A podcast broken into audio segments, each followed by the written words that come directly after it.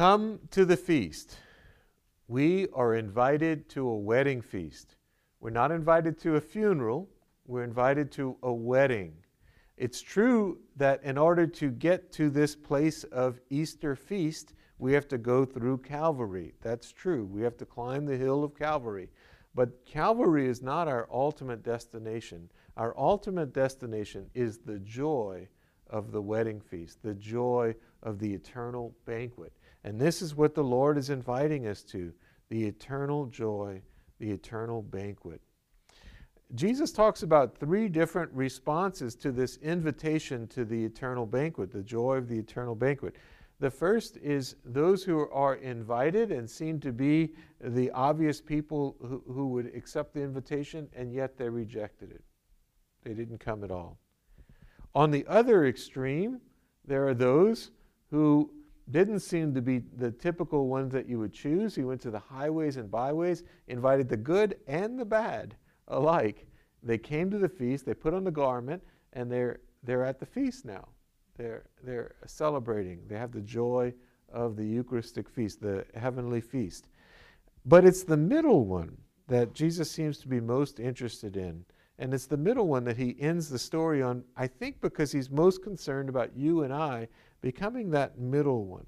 There's probably not a lot of chances that we'll completely reject, uh, but, but there's a chance that we can somehow enter into the building, enter into the membership, and, and yet not really be part of the party.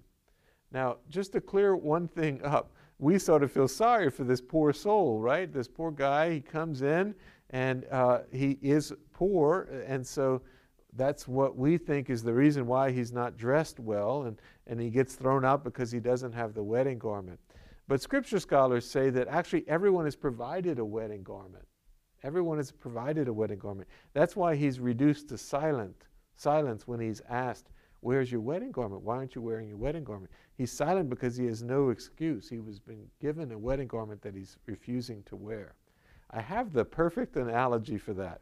Imagine going to a birthday party and everybody's handed the little pointy hats, the cute little pointy hats that are very silly and very fun. And, and at every one of these parties, I think that I've ever been to, there's always been at least one who refuses to wear the fun little party hat. Uh, the, the party pooper, the, the, uh, the sort of wet blanket who's right here in the middle of this great fun and everybody's acting silly and, and have the hats on, and there's one who's not who's just refusing to, to wear the hat. Th- that's exactly the kind of spirit that Jesus is trying to, to talk about here that, that, that it's possible for us to be in the membership of, of the Christian membership and yet not really put on the hat. And what is the hat? We have to put on joy. If the banquet is a banquet of joy, then that is we put on joy. We're called by God to a banquet of joy, and we put on joy. That's our yes. That's our, our consent, our, our, our saying yes to the invitation. And, and so the Lord is asking you and I today have we put on joy? Have we put on the joy of Christ? Have we put on the joy of heaven when we woke up this morning? And if we haven't, here at noon, might we, might we ask the Lord to help us to put that pointy hat on? Ask the Lord to help us to, to put on joy, the joy of heaven today.